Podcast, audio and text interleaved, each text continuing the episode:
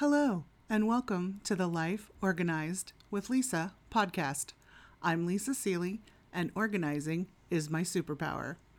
I'm a busy mom who has figured out how to do all the things and keep important things from falling through the cracks. And I'm here to give you tips, tricks, and practical advice about how to organize your entire life. You can find my website at w w w dot lisa seeley dot com. That's L I S A S E A L E Y dot com. Okay, folks, I know I've been talking about my Overwhelmed to Organized in Four Weeks course a lot, but for now, this is the last you'll hear about it. Enrollment in the class closes this Friday, January eighth. If you would like more information, go to w w w dot lisa seeley dot com forward slash organized. So here we are. twenty twenty is finally over, and I know that a lot of people are very happy about that. Here's hoping that twenty twenty-one will be better. It's time to come up with a decluttering plan for the new year. The best way to do this is to sit down with a piece of paper and list every room of your house. Leave space under each entry. If you have never decluttered, you might need several pieces of paper. List any closets or other spaces, like garages or storage units, that will need to be addressed as well, also leaving room under each one. Under each entry, for this example, let's use the kitchen.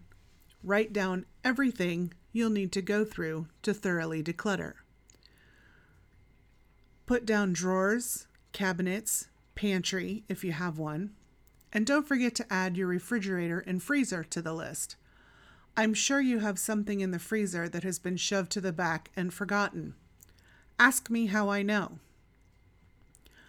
Once you've listed everything that needs to be gone through in the whole house, estimate how long you think each task is going to take, and then add at least thirty minutes to each of your estimates for your smaller tasks, and at least an hour to each of your estimates for your bigger tasks.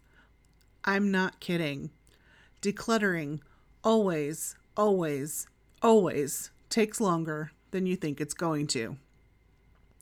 Once you have a realistic time for each task, look at your calendar and figure out when you'll be able to do each task and schedule it. Treat it like a doctor appointment or a business obligation, or it won't get done.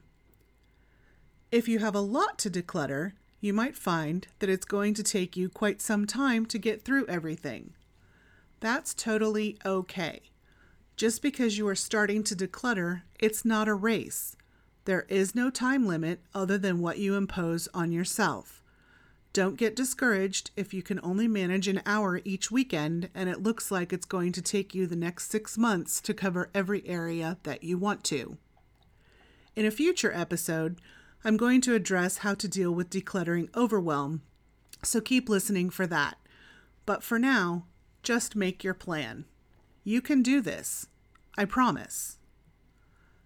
That's it for this week's episode of the Life Organized with Lisa podcast. I'll be back next week with some tips about calendars and to-do lists. Thanks for listening. Until next time.